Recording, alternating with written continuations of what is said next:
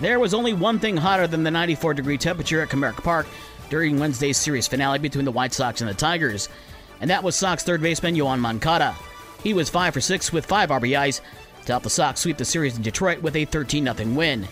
It got so bad for the Tigers pitching staff that manager AJ Hinch went to position players for the last four innings, including rookie Kody Clemens, who apparently didn't pick up any tips from his dad, as he allowed three hits and one run. The White Sox have today off, and they'll probably need it after running around the bases so much, as they had 22 hits. The Tigers are back at it tonight at 7:10 against the Texas Rangers. A 6:50 pregame show on News Talk Sports 94.9 WSJM and Super Hits 103.7 Cozy FM. As for the Cubs, even if they would have combined their score with what the White Sox scored in Detroit, they still would have lost to the Padres. San Diego flew past the Cubs 19 5 at Wrigley Field. The two teams meet one final time this afternoon at 2:20 at Wrigley Field. The Cubs have lost 9 straight. The NHL's Stanley Cup Finals began last night in Denver, and the Colorado Avalanche take game 1 4-3 in overtime. Andre Burakovsky scored the game winner 123 into the extra session. The Avs take a 1 0 series lead in the best of 7 series with game 2 on Saturday night back in Denver. The NBA championship could be decided tonight with Golden State at Boston at 9 o'clock.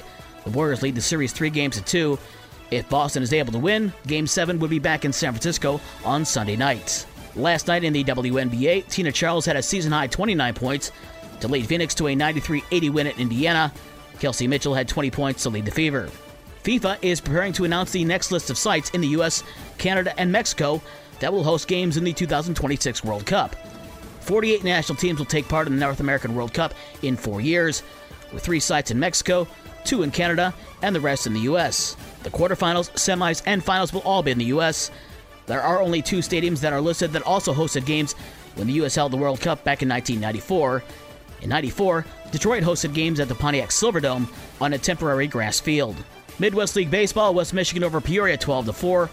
Lansing beat Fort Wayne 9 5. It was Great Lakes blanking Wisconsin 5 0. And South Bend beat Quad Cities 15 8.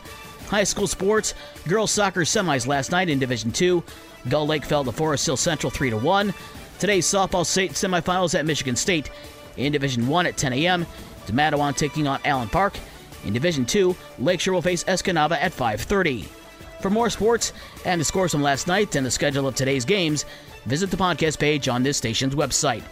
With your morning sports for Thursday, June 16th, I'm Dave Wolf.